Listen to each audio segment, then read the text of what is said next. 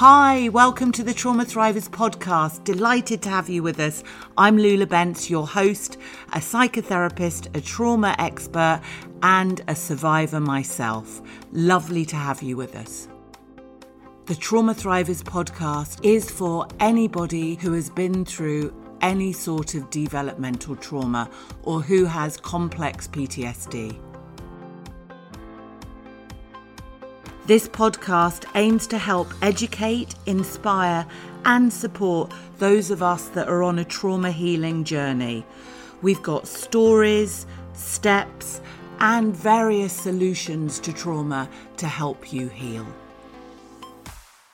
If you'd like more information or tips or tools or strategies, please go to traumathrivers.com. You can also find this podcast on my YouTube channel, Lula Bent's Trauma Thrivers. If you'd like to join our community of thrivers, please find us on Facebook under Trauma Thrivers. Chiron Clinics proudly sponsors the Trauma Thrivers podcast. Chiron Clinics offer residential and outpatient treatment for anyone trying to recover from the effects of trauma. Chiron's clinics look through the lens of trauma to treat common mental health problems and behavioural disorders, which can lead to self harming, addictions, depression, anxiety, and relationship issues. All treatment protocols used at Chiron clinics use the latest research on trauma in the brain as a guide, and the combination can be highly effective in restoring nervous system regulation. For more information, see chironclinics.com.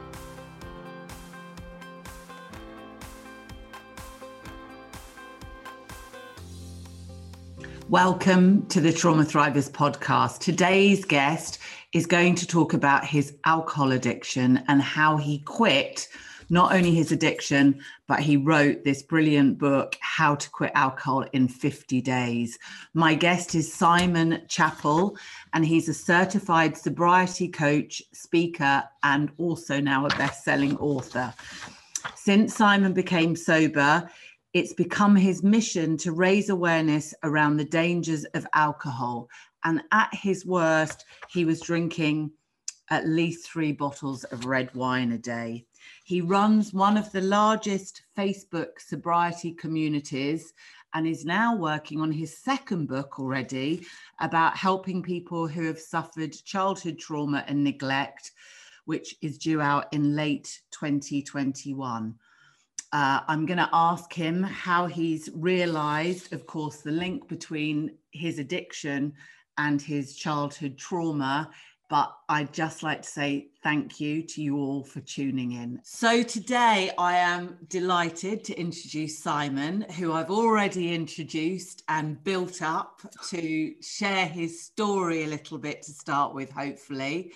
And how, how did you quit drinking? Uh, thanks for having me on, Louis. Oh, pleasure. Um, it's great to be here. But yeah, quitting drinking was. Um, something that was a real challenge for me. I mean, I'd, I'd drunk heavily for over 20 years and I was drinking anything from one to three bottles of red wine every day. Wow. Often I was drinking beer, spirits on top. And I, I spent about five years before I quit in this place where I had internal conflict. You know, part of me had the seed had been planted that I was drinking too much and I was harming myself yet my subconscious just wanted to carry on with the same old habits and keep me stuck where I was. And it was like this washing machine of thoughts spinning around in my head. And I would drink more to try and silence the thoughts. Yeah. And every time I tried to quit, it pulled me straight back again. And I sort of stayed in this place of discomfort for around five years before I actually managed to stop drinking. And it was really through self education, getting motivated. I think mindset is such a huge part of it, as it is with anything around sort of trauma work, addiction work, just sort of feeling like I'm going to gain something from this. I'm not losing anything, although it might feel hard to get to that place. There's some real gifts when you get there, and I, I, I've had a real sort of motivated, almost excited mindset, like I was jumping into a new hobby or something like that. And that's how it felt for me. But a lot of it was about educating, connecting with people, making sure I had the right support, um, journaling everything, paying attention to what was going on, and, and having sort of tactics and tools in place, really. Okay. And did you use any of the fellowship or anything like that in your journey? No, I I've got quite a, a, a I was going to say a modern approach, but well, I suppose it is, or a different approach. Yeah. Um, with, with, my own coaching and the work that I do now, and so, so, much of what I did was around connecting with groups on Facebook, support okay. groups there, just like your group for trauma, you know, and, yeah. and meeting people who are on the same journey, the same path, and connecting with them and feeling like I'm not alone in this. It was yeah. just so important and powerful to me. But I've never been to an AA meeting. I've never wow. been to yeah any of those things. Some of my friends have got a lot out of them, but yeah. for you it was a different way. Yeah, absolutely. Yeah. yeah. So when did you realize that there was some trauma underneath the addiction? Well, this is an interesting one because so many people I work with, and I work in some big groups for um, This Naked Mind, which is a big, um, mostly uh, American organization that helps people quit drinking. So I'm often in groups with several thousand people and I coach in those. And and trauma's not talked about too much in the sober and addiction space, and which I find strange, and we can mm. touch on that a little bit more. But many people quit drinking and they go through this initial period of discomfort, cravings, emotional instability. And then they feel start to feel really happy and more peaceful and calmer. And which I absolutely did. Yes. But several months in, it was as if this mask had come off and I felt kind of naked in the world, metaphorically. And I, I could no longer not look in the mirror at this person and I and there still was this kind of void that existed within me. I still knew I wasn't really feeling feelings. I still didn't cry at things. I yes. didn't get angry about stuff. So you um, were a bit numb and a bit dissociated. I'd say more than a bit, massively, yeah.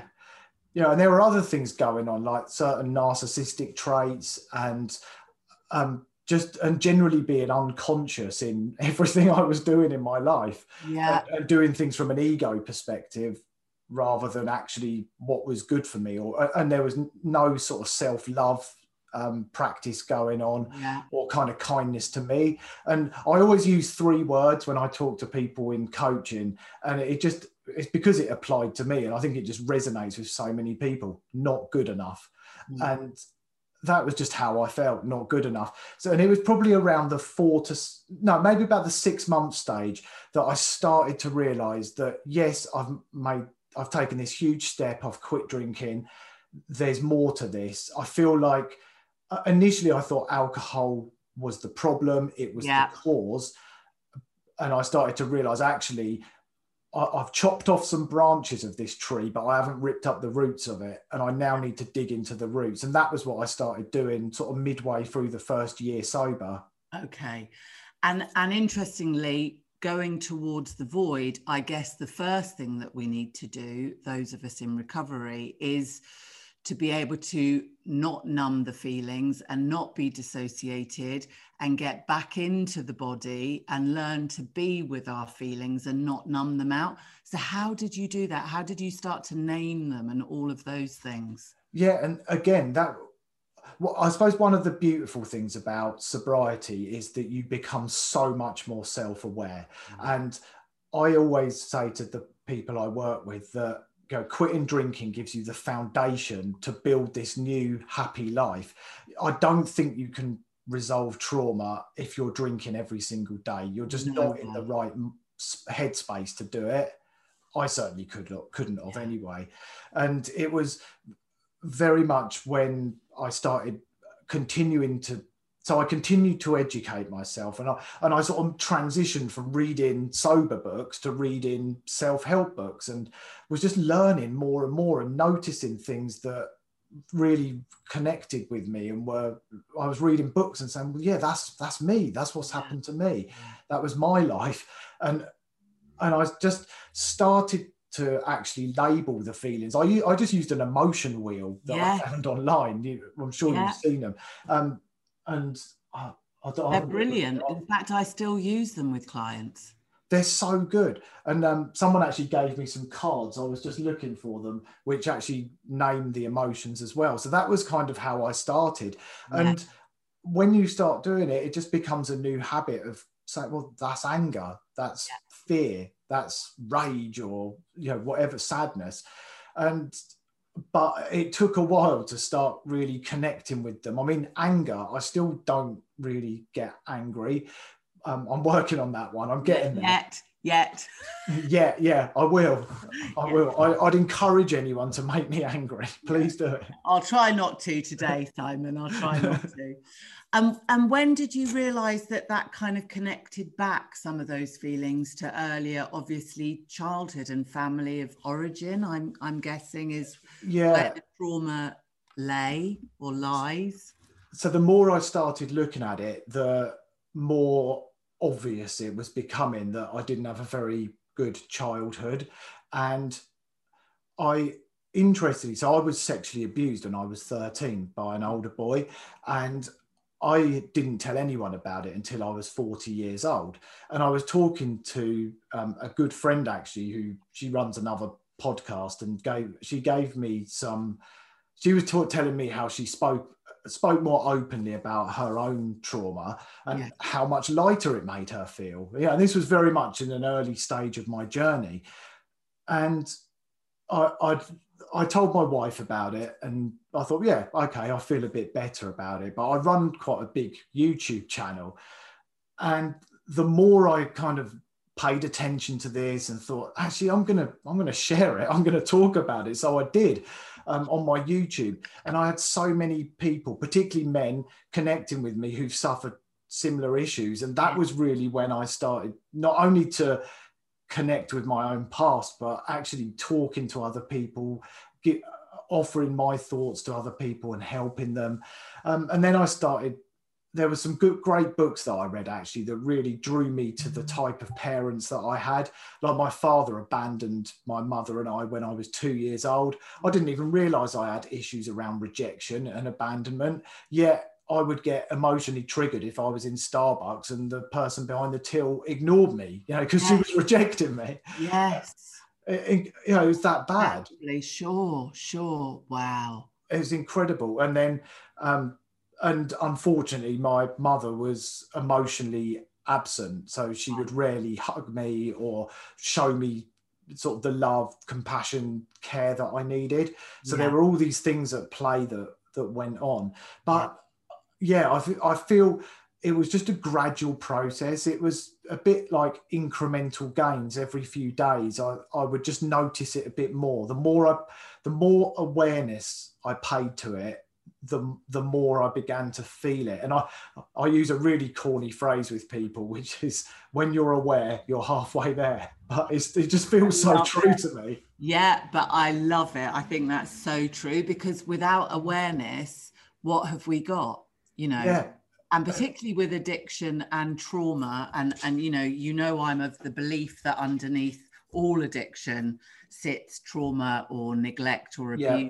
Or, or something otherwise why would we become addicts or addicted you know i think a, a, huge step of that denial or dissociation as i prefer to call it is you actually getting really honest with yourself. And in that honesty, being really honest and open with other people. And I mean, sharing about that experience at 13, that the sense of of shame lessens, doesn't it, when yes. you can be honest and also you lessen other people's shame. Yeah, precisely. You know, when I started receiving messages from people sort of saying thank you for sharing this. Yes. I mean, the, the day I shared it, I had a message from a lady saying she was within minutes of this video going out, saying she was sat outside the school gates waiting to pick her son up in tears. And she'd never told anybody that she had suffered something similar. And I was the first person she'd ever told about it. And I, it literally blew me away. I, I just, yeah. and, and that video sort of pro- gets those sort of comments regularly yes. now. Good. Yeah. because we can't sit in silence. and- No, we got to shine a light on it, or it just stays in a very dark, horrible place. Exactly. So, so true. So, I know you're a great believer in something you call radical honesty. Can you share a bit more about that? I've always been um, very honest, and I think I've always overshared with people. So I've ra- I've worked on that, and I think a lot of that probably came from the abandonment issues and wanting to wanting people to not Like, leave. yeah, please, maybe like other, uh, like, like you. Yeah, exactly. And I think that you know, the, almost like the well, the more I let you in, the more you'll stay with me, the more you'll be my friend.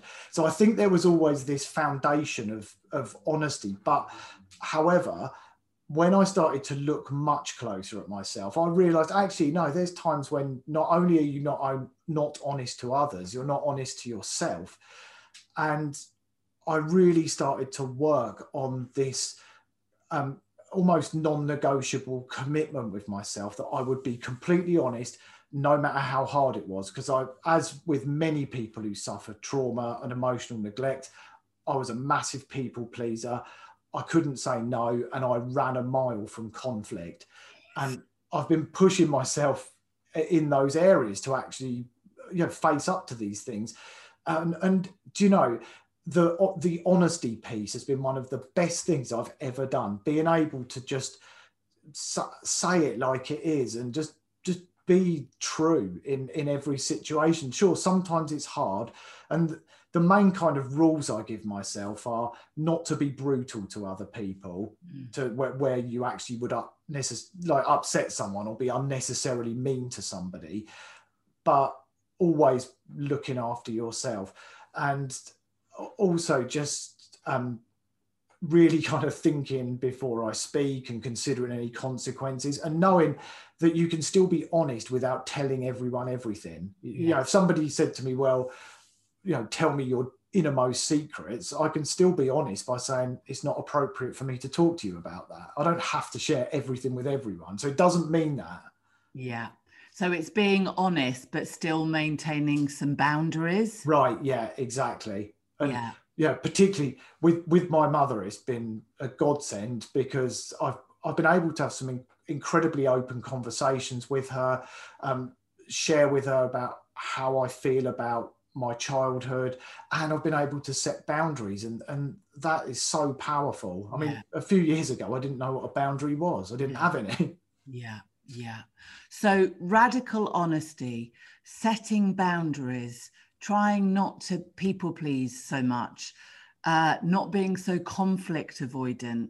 What other, I don't know, tools or tips or strategies would you want to give to anybody listening who's either trying to put down their drinking, but might underneath I mean, would you take it in stages? Would you say, look at your drinking first, put down the plaster before you deal with the wound, and then look at the wound? Yeah, I absolutely would. So I run a, a big Facebook sober community and um, same on Instagram. And I really think if with any addiction, to be honest, no matter what it is, I think in order to really get a handle on the work around um, getting unstuck from the, our past, the trauma, the neglect, you want to try and get a handle on any sort of addictive behavior, particularly alcohol and drugs. Yeah. And I think quitting drinking, it just gets you in that right mindset, that right sort, sort of peaceful, calm place where you're no longer phased by things that used to cause a massive meltdown. So the triggers aren't quite so strong, I guess is the easiest way of putting it. So yeah, I absolutely would do that. And uh, yeah, the great place to start with everything, I think, is education. Yeah, with the, this whole journey for me started with picking up a book and. Just getting curious and approaching. Can you remember it. what that book was, Simon? Yeah, that the first quit drinking book was "This Naked Mind" by Annie Grace, who I now work for, and yeah. she actually, I think I was, she actually wrote the foreword on my first book. So this okay. is this amazing, amazing, great. Okay, fab. And you're right, isn't it? It just takes that first book or that first inspiration or that first bit of hope, even that things can be different and can be, as both of us would say, so much better without alcohol. Yeah, absolutely. And uh, obviously that's what I do as a full-time job is help people quit drinking. And if you know, if people could see the what they gain from quitting drinking if if you actually knew that and could feel it and see it from the start it, it wouldn't feel hard to quit because you would realize how much better life is you're a better parent a better partner a better employee or business owner or whatever it may be everything improves but unfortunately you can't see it and you almost have to take this leap of faith and go through some difficult stuff at the beginning to get there but it is so worth it. Yeah. And um, what tools are you using now yourself? Because let's say it's a lifelong journey, isn't it? We're always learning, and there are different layers and different lessons. And you know, I, I, I for one haven't reached full enlightenment yet, and I don't know whether I will do in this lifetime. So we're always learning and building. What processes or strategies or things are you doing now to work on the trauma? Um, in terms of the trauma, I still do one to one therapy uh, every single week and spend a lot of time exploring things. I mean, therapy has been amazing, but it's important to find the right therapist. Yes. And I, I really took my time. I'd, I'd been through quite a few therapists previously, but none of them had experienced the same issues I had.